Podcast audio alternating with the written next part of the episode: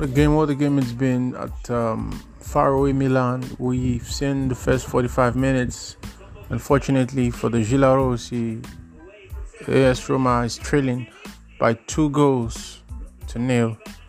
So we saw Inter, um, Inter Milan take the lead and then found yet the net for a second time.